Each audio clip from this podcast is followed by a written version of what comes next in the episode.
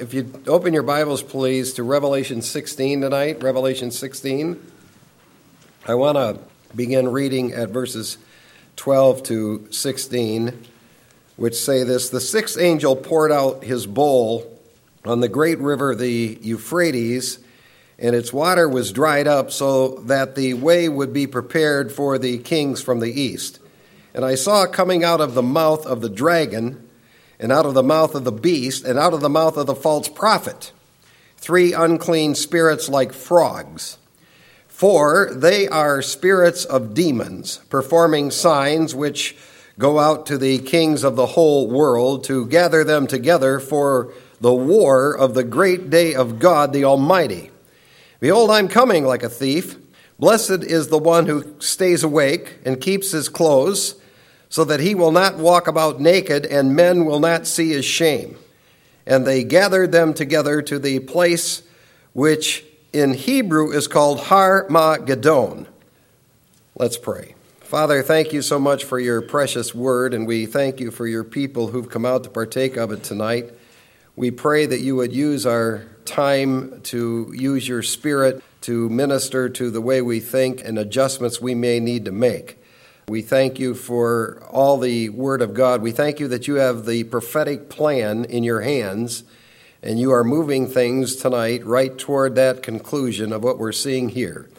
We pray your blessing on our time and on the people who are here. In Jesus' name, amen.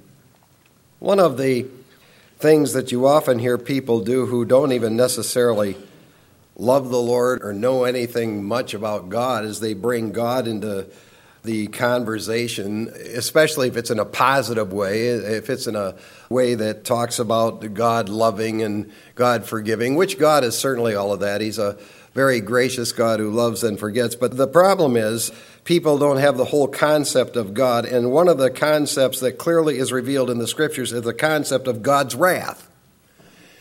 And when you go through the Bible, you realize God's wrath is very real you learn that God's wrath is just and righteous and true. Whenever God decides to pour out his wrath, he's just in doing it. You also learn that God's wrath is scary.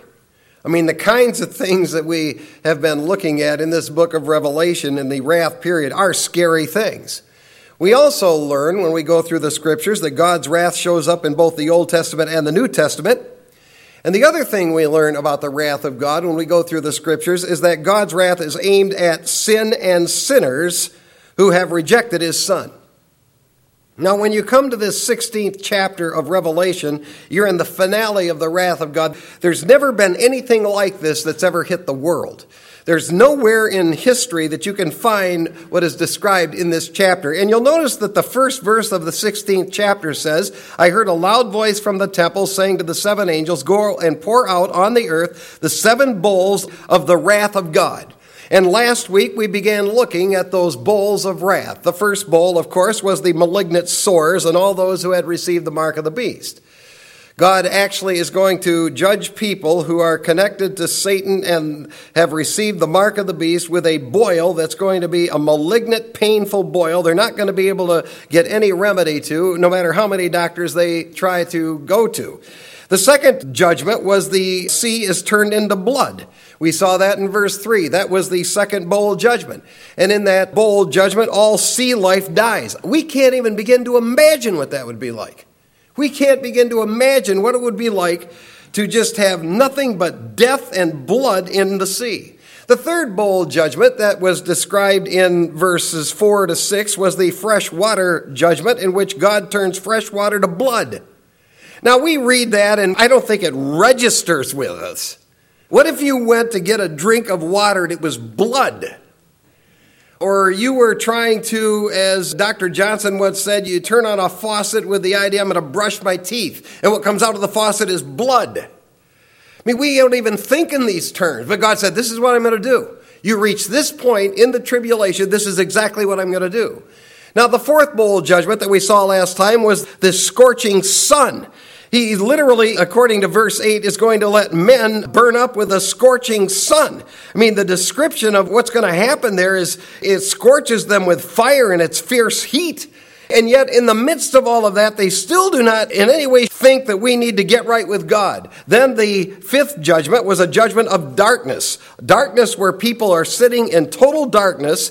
We saw that, and they're gnawing their tongues because of their pain. That's what verse 10 tells us. And then you come to that thing in verse 12 where the sixth angel goes out and he drives up the Euphrates.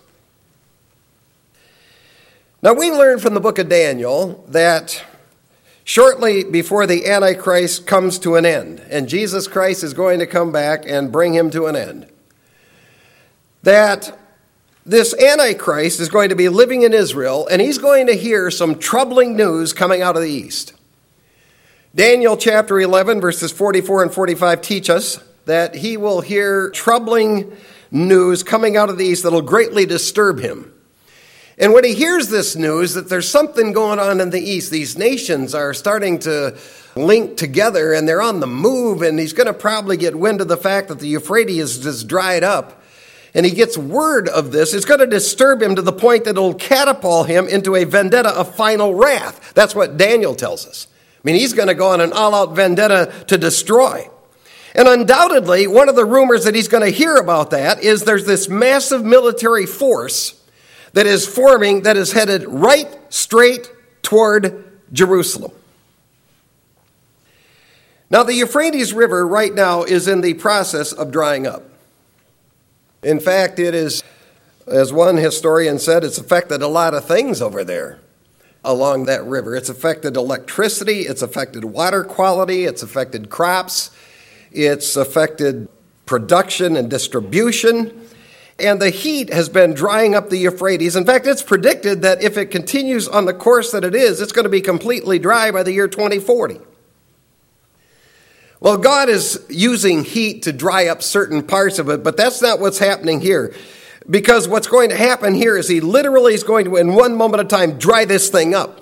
And he's in the process of just kind of letting people get a glimpse of what his power is capable of doing. And this Antichrist is going to hear there are kings coming from the east. They join together and they're heading right here to Israel's land. Now, if we look at a map of the east of the Euphrates, what we would conclude is that would include China, Japan, India, Afghanistan, perhaps North Korea. And what is fascinating about this is Satan is confined to this earth, so you would think, you would think you would have a real unity among all these godless people. You have Satan and his demons confined to this earth. You have the Antichrist who's here. He's Satan's number one man. You have the false prophet who's mentioned here. We'll meet him tonight. He's mentioned in the context. So you would naturally think that, well, if you've got Satan and demons here, then all these other godless forces would just get along. All these godless forces would just have one happy existence. But see what we learn here about Satan, he's not a unifier, he's a destroyer. He's not a peacemaker, he's a warmonger. Satan's not someone who likes life, he loves death. But what this also shows is Satan's not the one in charge of what is happening in the Great Tribulation, God is. And there are two specific reasons why those forces from the east are coming to Israel. Number one, because God is sovereignly working out the finale of his prophetic program. It's this sixth angel who's pouring out his wrath. We only have one more to go after this, and then the program of God is over. God clearly predicts that He's going to gather all nations of the world and bring them right into Israel's land to destroy them. There are a lot of references I've listed for you, but the one you might want to turn back to for a minute tonight is Zechariah 14. Go back to Zechariah 14 if you would. And here's one of the passages that predicts this very event. God will bring these nations right into Israel's land for the purpose of their destruction.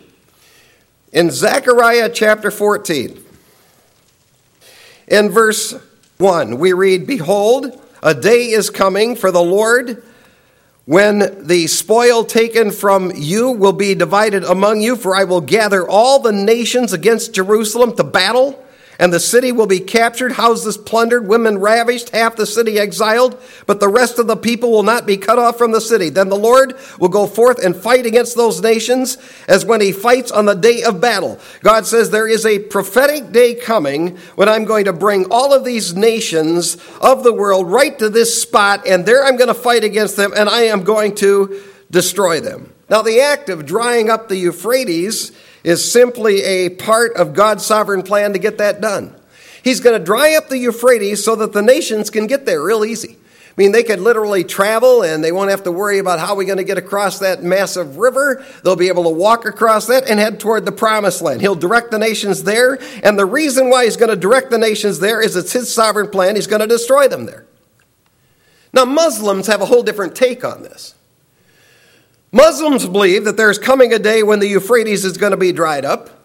And they also believe there's coming a day when kings and rulers from the east are going to come into that part of the world. But what they're trying to put a spin on this to say is that the reason why the Euphrates is going to dry up is because there's gold in the bottom of the Euphrates. And all of the kings of the east are going to want that gold. So they're going to head toward this part of the world because they're going to go in the riverbed as it were, to find the gold and pick up the gold because of the wealth that's lying there in the bottom of the Euphrates. But that's not where they're going. They're not going into the Euphrates to mine gold. They're going into the Euphrates because they're crossing that land, headed toward the land of the Lamb, and go to war against God. So there's the first reason that that is going to happen. Secondly, because God will sovereignly permit Satan to bring the nations from the east. Verse 13 I saw coming out of the mouth of the dragon, out of the mouth of the beast, out of the mouth of the false prophet, three unclean spirits like frogs. They are spirits of demons performing signs which go out to the kings of the whole world to gather them together for the war of the great day of God the Almighty. Now, I want you to notice that we have this false trinity mentioned there in verse 13. You have Satan mentioned there, who is the dragon, and then you have the beast there, who is the Antichrist. Then you have the false prophet, who is the one who promotes worship of the Antichrist and a worship of allegiance to the satanic man. All three of these beings are unclean, and they say unclean things. And what they do will be unclean things. There's not a clean word that comes out of their mouth. In fact, they're unclean demons like frogs that go out of their mouths. And I think the frog imagery means a couple of things. First, it means they're all unclean, their speech is demonic, it's slimy, it's unhealthy, it's ritually unclean. You know, a frog is known for its noise that it makes. It's one of the things they're known for. In French, they're known for what they say they're croaking. They croak. In English, we say it's ribbit. They're known for saying ribbit or making a sound like ribbit. Keep in mind, if you will, that these are satanic political and religious leaders that are mentioned here, where it says the unclean spirits are like frogs going out of their mouth. These are satanic political and religious leaders who are influencing world powers. From God's perspective, their talk is nothing but frog talk. From God's perspective, it's a bunch of croaking ribbits. It's satanic swamp talk. And that's the kind of people, apart from God, who run the world. Those are the kinds of political leaders who get in charge when Satan is pushing his people to be in charge. When these kind of leaders get power, all they give you is a bunch of swamp talk. There's no truth in it. There's nothing edifying in it. There's no goodness in it. There's no thing that is God glorifying in it. So ultimately, what's going to happen here is Satan is being used by the Lord to use his swamp talk, frog talk, demonic talk to reach out to these other people and influence them to go to war against God. Second, they're being used by God for his sovereign purposes and destruction. Asaph uses the frog imagery when he says God sent frogs out to demonstrate his power and remind people that he was the sovereign God in destroying the Egyptians. And that literally is what God is about to do. He's about to destroy all those God mockers and Christ rejectors and Bible haters in the world. And what we conclude from Scripture when it says Satan is this trio of unclean spirits speaking like frogs, that what God is doing is he is actually sovereignly overseeing the speech of this unclean demonic trio, and he's actually using their unclean demonic speech to bring all people to an area that he can destroy them. See, we don't understand all the things that God does, but I tell you this God is sovereign. Satan is using his demonic forces, and it looks like he's winning here. I mean, it looks like he's accomplishing what he wants to accomplish. He's affecting the world. He's reaching out to these other political leaders, and they're starting to move now and move toward this land of Israel, and he's using the demonic forces to bring them there to fight against God and against Jesus Christ.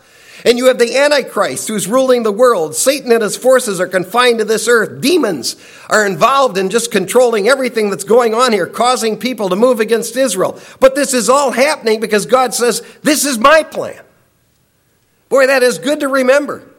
When you see a world that's like lost its mind, and it doesn't seem to be bringing logical choices and decisions into power, and you're getting a bunch of frog talk what you need to remember is God's sovereign in this. It's His plan, it's His program. What He actually was doing was setting the stage for these people to destroy themselves. And according to verse 14, Satan and his demonic team are going to use signs and miracles to impress those powers. Now, we know what some of those signs and miracles are. Just back up to chapter 13 for a second. Go back to Revelation 13, and we know what some of those signs and miracles are. Verse 13 tells us that. He performs great signs so that he even makes fire come down out of heaven to the earth in the presence of men, and he deceives those who dwell on the earth because of the signs which it was given him to perform in the presence of the beast, telling those who dwell on the earth to make an image to the beast who had the wound of the sword and has come to life, and it was given to him to give breath to the image of the beast, so that the image of the beast would even speak and cause as many as do not worship the image of the beast to be killed. I mean, he is demonstrating to the world that he has power. And he's killing people. He's causing fire to look like it's coming right down out of heaven. I mean, he's duping the world. But what Satan is really being permitted to do here is to lure people to their own destruction. We've pointed out many, many times, not only in this book of Revelation, but in our study of angelology and Satanology, Satan is not the friend of anybody. It's God who wants the best for people, not Satan. Satan's out to destroy nations. Satan's out to destroy individuals. Satan does not want anybody happy, healthy, or holy. Satan does not want somebody fulfilled in life because they're in a right relationship with the Lord. Satan does not want people to enjoy life. That's why so often those connected to Satan and demons end up dead. I mean, Satan wants people destroyed, he doesn't want them saved. Satan is a being who wants people miserable and depressed. He wants them on medication for the rest of their lives, if he can do it. He's happy to see that. That's what Satan's after. He wants people to be a complete disaster. But what Satan doesn't realize is that God is still sovereign even in everything he does. But never forget that about him. It's God who wants the best for people, it's God who wants the best for you. It's God who can use you at the greatest level. It's God that can give you a fulfilled life, an enjoyable life. It's God. Satan can't do that. Now, the specific driving motive that is stated in verse 14 for this satanic action is he wants to gather up the whole world as he can and bring them to war of the great day against Almighty God. I mean, that is what his goal is. His goal is to gather these people up to bring them to a war that he knows he's not going to win. He knows he is not going to win this thing. That's how arrogant he is. He knows he's up against Almighty God. And he knows there's no way he can beat Almighty God. This is not Satan's triumph day. This is the triumph day of Almighty God. And when John describes him as the God, the Almighty, he uses a word that comes from two Greek words. The first word is pantos, which means all possible ways at all times and all events. He's Almighty God. All possible ways of being mighty, he is. And the second word, kratos, refers to strength and power that's at the ultimate master level. So, by joining these two Greek words together in composition, what we have here is the description of God that says, God is the most powerful being in existence in all possible ways, at all possible times, in every single event, in every single situation. He has total, complete, sovereign, dominant control. There's no being that is more powerful than Almighty God in anywhere and any time or in any circumstance. And what he's going to do here is he's going to allow Satan to use these signs that he can perform to lure people to their own destruction. Now, he's done that before in the scriptures.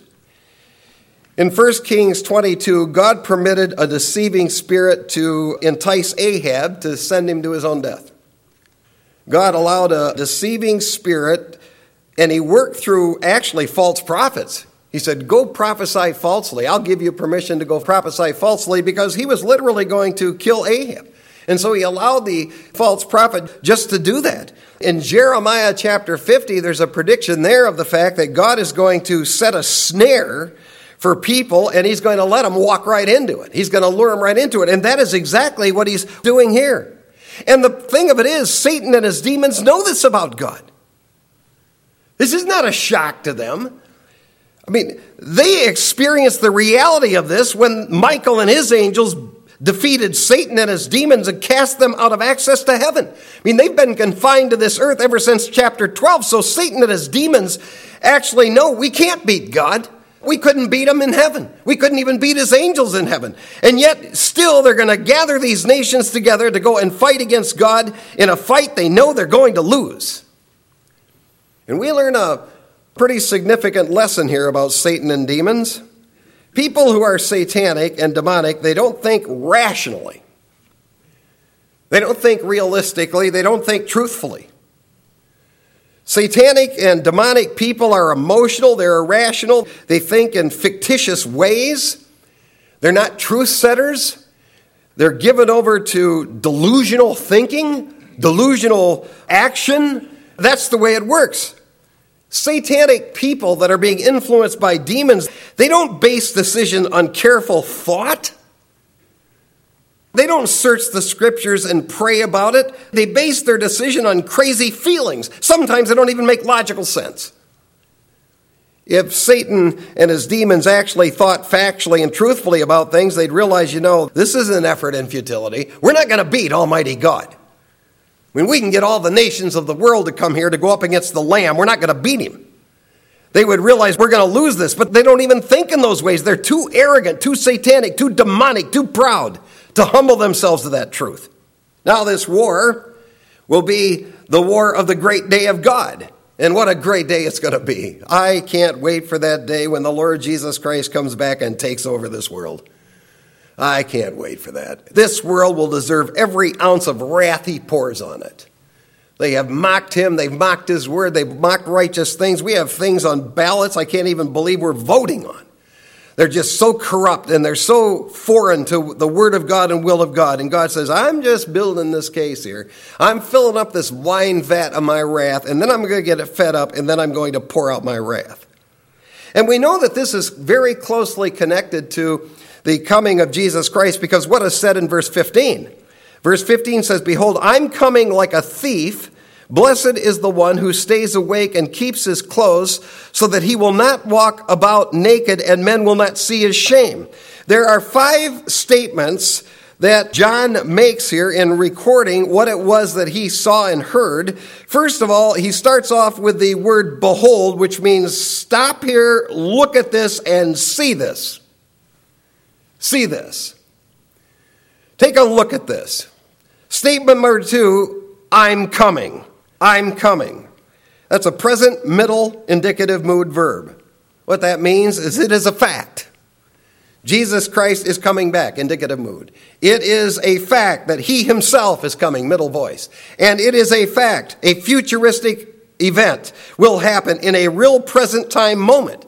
And the Lord Jesus Christ is speaking and he's saying, Take a look at this because I tell you this there is coming a day when I'm going to come back, I'm going to take over the world.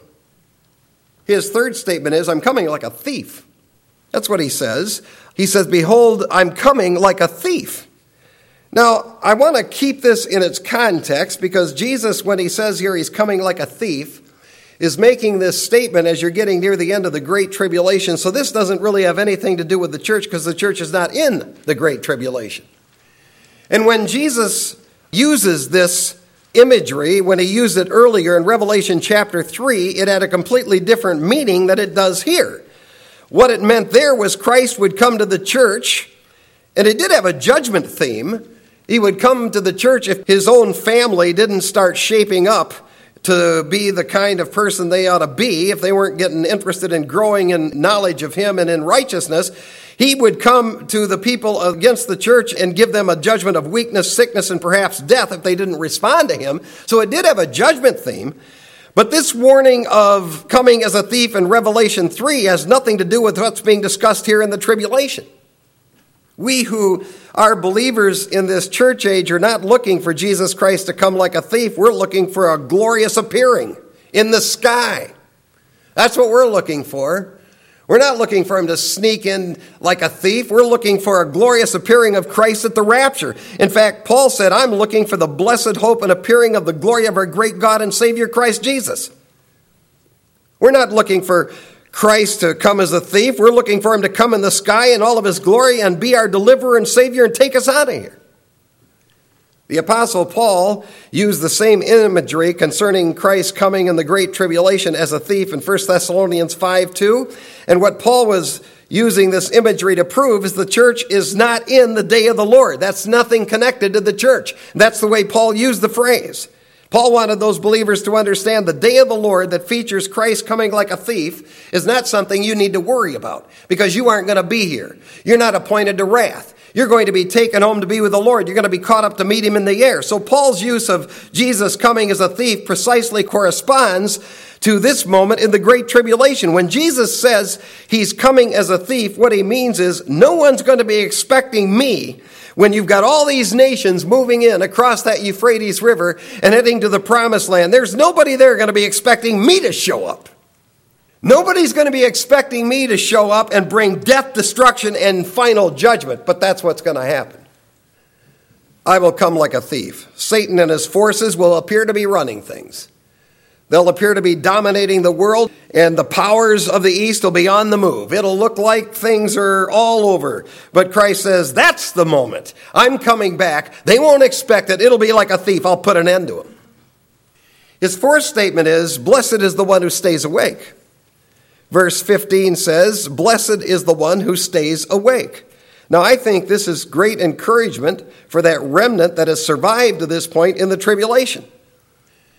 Now, the point of this admonition is you stay alert and awake as to what is going on in the tribulation. We've already seen earlier they needed to get out of Jerusalem. Don't even go back and get a coat. You get out of there as fast as you can. When you see the abomination of desolation, which turns out to be the Antichrist, goes into the temple. He demands that he's worshiped as God. Jesus says to those Jewish people who look for his kingdom to come and be established, you get out of there as fast as you can. And he said, The one who's going to be blessed on earth is one that will realize what's going on here, and they'll stay alert. They'll stay awake to what is going on. And what this will mean is a person is not in Jerusalem at this time, but fled the area. They didn't receive the mark of the beast. And they obviously were following the admonitions that were given by those two prophets and the 144,000 Jewish evangelists that were singled out in Revelation chapter 7. But there's a principle that we can glean from this, and that is stay awake and stay alert to this world. If ever there's a principle we can glean from this, it's remember this this world is not your friend. This world will try to pull you away from the blessings of God, so stay alert to that. Understand that. Stay committed to the Word of God. Stay committed to learning and growing in the things of the Lord. Now, his fifth statement is Blessed is the one who keeps his clothes. Now, you may think that's kind of odd. I mean, that's what he says in verse 15 and keeps his clothes that he will not walk around naked and men will not see his shame. I want you to remember this. When Satan and his demons are confined to this earth, nudity is going to be the norm. Now, nudity and immorality are intensifying right now on commercials. Things that you just would never see 10, 15, 20 years ago. You never see these kinds of things, but it's intensifying right now. But when the church is gone and the restraining ministry of the Spirit of God is gone, there is going to be an immorality and a nudity that will dominate the world, and there will not be any person or law enforcement agency that will be able to put a stop to it. Jesus Christ will have to put a stop to it. Now, we learn the halfway point of the tribulation before Satan was confined to this earth that the world, according to Revelation chapter 9, but it's been a few weeks since we were there, but we learned there that the world was being dominated by murder, sorcery, immorality, and thievery. You had a bunch of liars. The church is gone, the restraining ministry of the Spirit of God is gone. So, this is even before Satan and his demons are confined to this earth. And by the midway point of the tribulation, you've got murder, sorcery, immorality, and thievery dominating the world. Now, Satan and his demons are confined to this earth. This earth will become the worst cesspool it's ever been. And depravity will reach its ultimate evil level until Jesus Christ stamps it out. And what Jesus is saying here, and I take these words literally, a lot of commentators say, oh, this is just figurative stuff. Keep your clothes righteous, stay righteous. I take this literally. Jesus is saying, You that will be blessed, you'll stay far away from immorality. You'll wear your clothes. You'll keep away from that stuff. You won't get involved in shameful things. Most people of the world are going to be doing that because there will be no restraints. Not when you have Satan and his demons that are confined to this earth. And as we near the rapture of the church, and I think we are near the rapture of the church, we may expect that more and more people are going to be drawn into these things of immorality and nudity. It's still true. Blessed are those who stay disciplined. Blessed are those who maintain godliness. Blessed are those who keep themselves pure and stay away from that stuff. Don't let it into your world. Stay clear of it. In verse 16, we read, And they gathered them together to the place which in Hebrew is called Harmageddon, Mount of Megiddo. Now, this area is the Mount of Megiddo, and there are two facts I want you to see. First of all, I want to talk about possibilities of the meaning of the word Harma Harmageddon, what it means in Hebrew. It's stated that this is going to be the place which will become the crosshair place of all of this finale when Jesus Christ comes to stamp them out. It'll be at this place called Armageddon or Harmageddon. In Hebrew, the word harm, harma, means destruction. And in Hebrew, the word Gedon means army. If you put those two words together, they mean destruction or slaughter of an army. And I think it's very fitting that this will be the place that will feature this final world war. And secondly, where Harmageddon is located, the Old Testament location of this place is Megiddo. Now, Megiddo is a proper noun used for both a city and a valley. And it's a place, if you track it through the scriptures, that had some impressive battles that were fought in the Old Testament. For example, Dr. C.I. Scofield said this was the place of Deborah's victory, where she defeated Sisera. Then you have in Judges the place of Gideon's victory, where he defeated the Midianites in this area. Then you had Saul's defeat there. Pharaoh defeated Josiah in Second Kings in this spot. This is going to be the spot that'll be the spot of the great final battle that will bring the wrath of God to the end. Megiddo is located east of the Jordan River in the northeast portion of the Promised Land, and the city of Megiddo is located about 70 miles north of Jerusalem. It was a strongly fortified city, elevated city. It was a majestic city back in its day. It's known today as modern day Haifa, but it is still the ruins of this city of Megiddo. You can visit if you're in that part of the world. You can go see them because the ruins are still there. And this is going to be the general area where this is going to go down. And the valley is located about 50 miles north of Jerusalem. It's called the Esdraelon Valley today. But this valley is about 14 miles wide, 20 miles long, and Napoleon called it the most natural battlefield in the whole world. Now, this will become the central location where all of these armies of the world that have been demonically lured to come to this part of the world are going to come during the tribulation. This place will be the very place that's picked by God. It's the very place that has been prophesied by God. And God literally is going to bring nations to this place, and that's where he will slaughter them because God is not just a God of love, but he's also a God of wrath. And don't kid yourself, the reason they're coming there is they are led by Satan to fight the Lamb.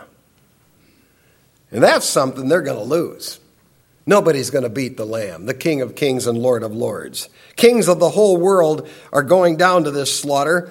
And in Zechariah, we get information about how this is going to affect Israel and what ultimately is going to happen, we'll see later in this book of Revelation. The world does not realize how dangerous Satan and his demons are.